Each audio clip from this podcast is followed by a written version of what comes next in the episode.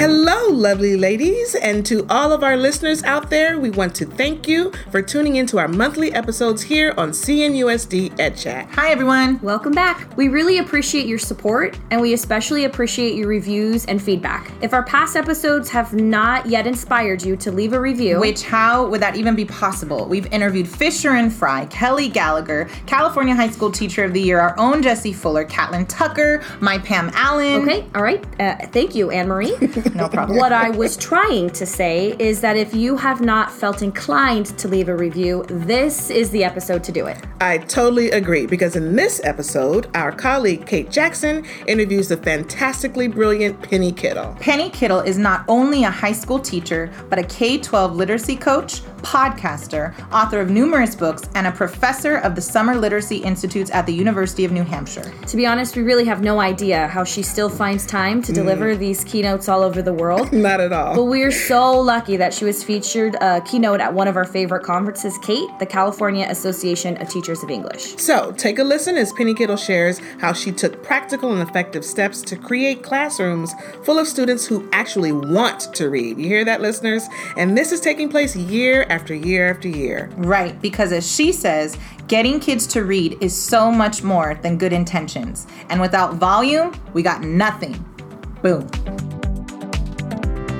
Well, good morning, Penny Kittle. Thank you so much for joining us here at CATE 2017 in Santa Clara. Thank you for having me. I'm thrilled to be here. Uh, I wish you'd brought a little better weather. So, can I just say this pouring down rain? I just want to say that I was first introduced to your work when I was venting to my colleague Anne Marie about the frustrations of not having my high school students read. And she showed me a video and since then, I've been hooked on your work and I've been investigating your videos, your podcast, and of course, this wonderful book, Book Love. Many high school teachers complain that students just don't read. They don't read the core material, they don't read the independent reading material, and they give us excuses lack of interest, they're extremely busy, they have sports, clubs, and then, of course, not to mention those students who don't read at grade level that are in high school. Please tell us how you get your students to read and what advice do you have for teachers and families to get students to read more? And then, of course, more importantly, to want to read more. You said teachers are complaining that they're not reading. They're definitely not reading, right? That's Yes. why we're all concerned. And it is true that they're not interested. It's not just an excuse. They are not interested. And so the number one thing to do to get kids reading is get them interested, obviously. So the only thing I know that works every single time is having a lot of books available, knowing a lot of books, which just takes time to to keep working at that. You know, tapping into uh, who knows good books for a kid who loves sports, or and then being unafraid of rejection. You know, I can stand at my bookshelf with a kid and be like, "Oh, I think you'd love this. I love this. I love this," and they're like, "Nah, nah, nah," and just you know, knowing that there is a book for every dormant reader that is in our room, and believing that, and then staying with it. Like you, I tell every student in my class, I own you between now and June. I don't give up. I never stop believing that I can find a book that you will want to read. And so there's a sense of what is most essential and interesting in my work is I have to turn all of these kids into readers, regular habitual readers, because without volume, we got nothing. You know, Richard Allington said dramatically increase volume is how you move a reader, period. There was nothing, no close reading, no give everybody the same book and slow, you know, the, none of those things are in the formula for how do you make a kid want to read. So I try to focus on how do I get my kids to read more as a gateway to then narrowing choice with book clubs and narrowing it even more with a core text because we're not going to get there. Core text core text core text. Kids know how to how to work around it. Book talks every day. I mean practically every single day i talk about great books.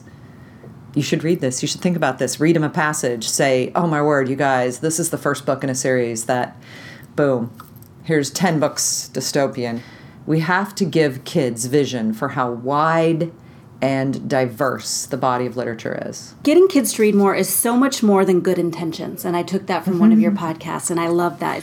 Can you describe what a student should experience in a typical 55 minute language arts class where the goal and its attention to reading and writing volume? When I wrote Write Beside Them, I was teaching 83 minutes every day. And I had a schedule that um, allowed me to go longer with all the things I'm going to talk about. This last year, spending the year writing and co teaching with Kelly Gallagher, he had 53 minutes a day. I had 80 every other day. So we actually had more time than I did, but we had the same exact schedule. So every day begins with a book talk, followed by 10 to 15 minutes of reading where we confer with kids. That emphasis on reading as a habit and reading that I support with daily conferences is a critical element, followed by time to write a notebook. So every single day, I give them something really interesting, spoken word poem like Sarah Kay, and then we write next to that poem. We revise that writing, and that's about 10 minutes. We call notebook work about a 10 minute period of time. And so you're now 20, 22 minutes into the start of a 53 minute or 55 minute period. Most days I have a mini lesson. I say most because it depends on where you are in a unit. The start of a unit, my mini lessons, my mentor text study goes longer because my students don't have topics yet and haven't really started drafting. But as we're into a unit, you know, after short bits, like we call them laps around the track, I've always used this language of uh, you're going to compose a scene, then multiple scenes, then multiple scenes that move forward and backward in time and have a theme, you know, like you're, you're progressing in more difficult work. As you do that in a unit of study, your time during the hour changes a little. So you might have mini lessons at the start that follow notebook work, so eight to 10 minutes where you work on one specific thing goal directed, deliberate practice. Today we're going to talk about dialogue. We're going to talk about what we learn when we hear dialogue, what's not revealed, what the reader has to interpret, and we study it and we look at a passage in a great book, serves as a book talk, teaches them how to think about dialogue, and then they go back to work on their writing, confer with them as writers, close class with a couple minutes of kids sharing beautiful words, I call it. So it's really in that 55 minute period of time, the teacher is taking that structure and making it malleable. But every day, kids will hear about a great book, they will read, they will write, and then they'll have time to really work on creating whatever that project is. Could be digital, could be um, poetry. You know, there's a lot of stuff that happens in a school year, but that's the basic. And you say that your students just read so many more books than they would have with that time reading in class and then as well as reading at home, correct? What I'm certain of, because if it worked, it would be working right now, is that every teacher I know is working so hard to engage kids with the core text. The kids are not reading in class. We spend all of that time doing other things. And so then they go home and they don't really want to start it or it's hard or it's above their grade level or all those reasons that you have they're not interested and it's just so easy to go online go on their phone mm-hmm. and look up what happened so they're reading summaries which is not good writing which is boring which is not going to interest a kid in the book it's simply going to help them survive through class you know and as many of my kids say actually i just sit in class and listen to what other kids say and i pass the tests and i mm-hmm. and i think that it's out of the best of intentions, you know, we want kids to know this great literature that we love, and instead we have to trust that the path to that great literature has to move through their engagement, and it's engaged reading that we want. We don't we don't just want reading. Mm-hmm. And so I loved this one study of interest. It says interest turbocharges our thinking. We see the deeper structures in what we read. Everything is impacted by your interest. So you get kids to begin to develop this volume of reading and they develop confidence. They start saying, you know, I think I'm ready for something. What do you think I should stretch myself with? I saw a video where you did an Ignite talk at NCTE, which is the National Council Teachers of English, in 2013, and you discussed about it in your podcast, uh, Book Love uh-huh. Foundation. And you discussed building a classroom library where kids can have access to those great books that they're interested in. So, can you tell us how you build your classroom library and um, what makes the ideal classroom library. Well, I think the ideal question is an interesting one. Peter Johnston and Gay Ivey just wrote a piece for Reading Research Quarterly. They suggested that 200 books in a classroom could support a group of readers. And the idea was that they took four teachers, each teacher had 200 books, and they would rotate their libraries which I think is just really creative, especially if you're just starting. I started with, as probably most high school English teachers would, I brought in the books that I was willing to cull from my shelves that none of my students wanted to read. I was a British lit major, right? Oh, really? Let me hand you. And then I had like this collection of ragtag volumes from the used bookstore and a couple things that I started doing right away. One was following used bookstores and yard sales and two was begging. So I would send letters home to parents and say, if you have extra books that you could send in, that'd be great. I said to my seniors that were graduating, "What are the books you read this year that you purchased?" Because you always have a small percentage of kids, at least, that do buy books. Are there any that you don't want now that you're going to college? And I would offer them like a candy bar, a book, or something to bribe them. Some of them are just generous and gave them to me. But I began to get this collection of books, and then I watched what are kids reading, what are they checking out, who are the authors that my go-to authors. Get my librarian in the school to order those books. I would bring carts of books down from the library because my students every year they're oh no the library's not for me. I don't really go there. And so it was having to make that bridge this is where the book is. It's down in the library. You're going to have to go down and get it because the library in my school has 12,000 books. I'll never have that many right? So it's that back and forth between classroom library. I often have the first book in a series. The rest are in the library. Go um, it helps me you know capitalize on that. But for me, an ideal classroom library right now, my biggest emphasis is we need diverse books, WNDB hashtag, um, because I teach in rural New Hampshire where we don't have enough diversity, and my Stories from the World section of my library, which is a shelf for Africa, Asia, the Middle East, the Caribbean, you know, all this rich and interesting literature that takes my kids out of New Hampshire is critical to developing the empathy, the uh, do you know the danger of the single story from the TED mm-hmm. Talk? It's just we have to think about how stereotypes are created and sustained by things kids read. And we had quite a lively discussion in my department about why are we still teaching dead white authors exclusively across all of these courses because we have multiple copies of the book room. It's not good enough. It's not a good enough answer. So the, the diversity of a library is primarily, I think, for every teacher in this country, an area that we have to focus on. And other than that, the diversity has to include a range of reading levels, a range of interests, of course.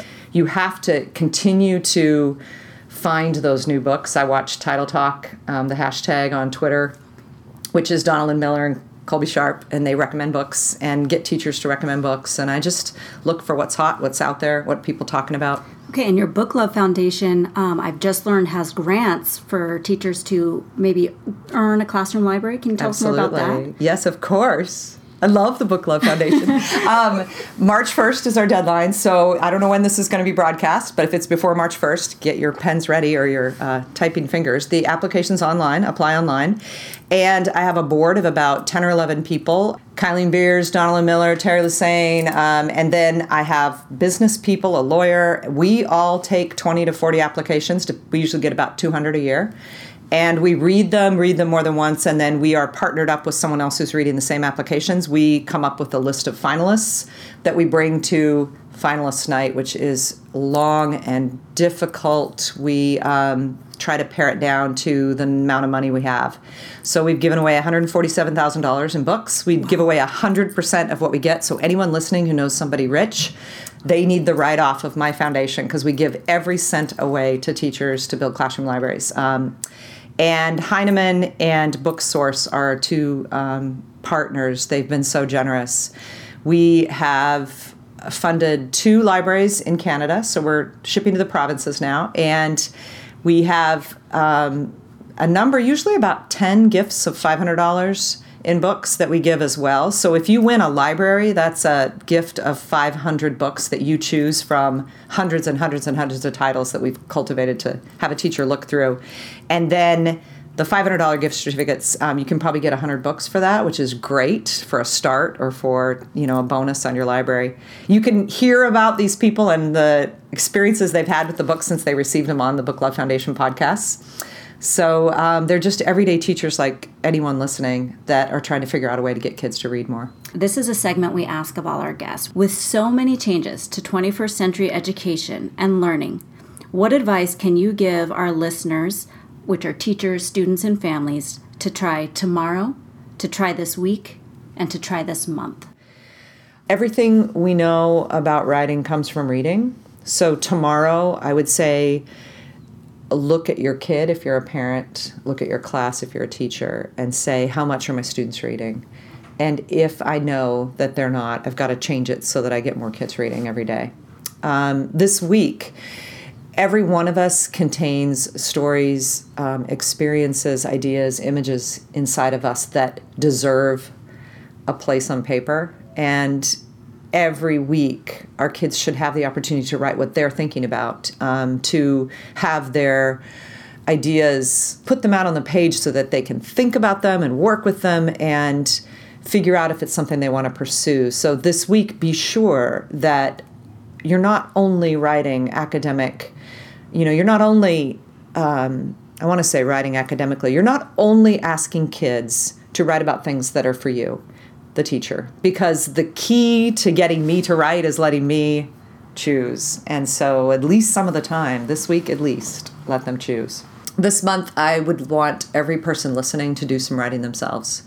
Um, I would love it. I had a um, parent child notebook at my house for my daughter and I as she hit 13, and she was. Um, a challenge. And it's covered with images of the two of us. And I would write in it and leave it on her bed, and she would write in it and give it back to me when she was ready. And we stayed in very close touch through some tough things um, because we were writing to each other. And I've recommended that parents do um, family notebooks so that if you all go out on a trip, we used to do this as a family and we'd all write at night and then share what we had written. But if you were to keep it in one place, imagine having your five year old next to your eight year old, next to you and your partners thoughts about something you've done together and just to keep it over time. So this month, find a place where you can keep the things that you're experiencing and writing. Um, to it's a gift you give yourself ten years from now, and you look back and say, "Wow, I can see it all again." I love that. Well, I want to thank you, Penny, for uh, chatting with us today.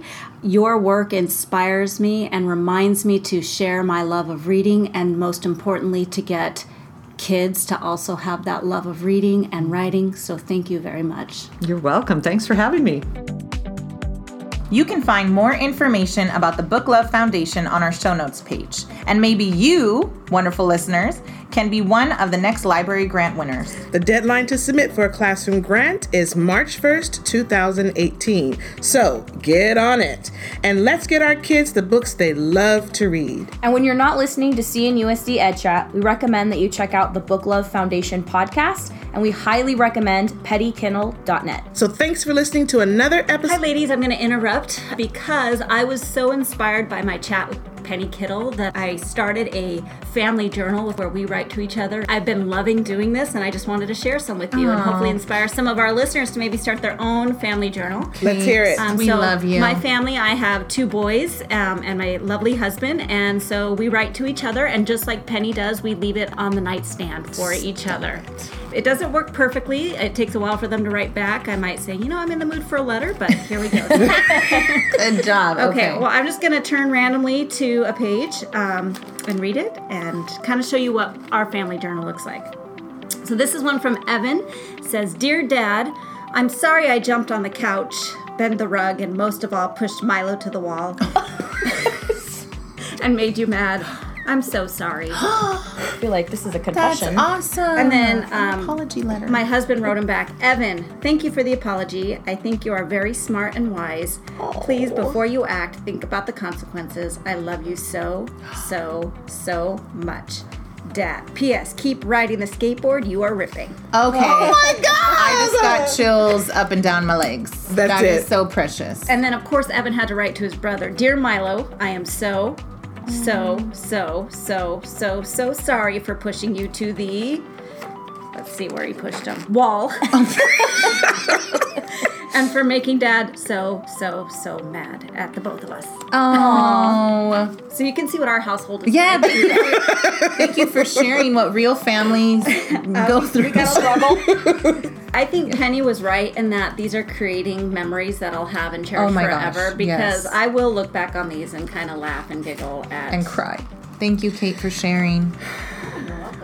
Thanks for listening to another episode of CNUSD Ed Chat. Be sure to check us out on Facebook, Twitter, and Instagram. You'll get the behind the scenes photos, videos, and so much more. See you next time. Take care. Bye.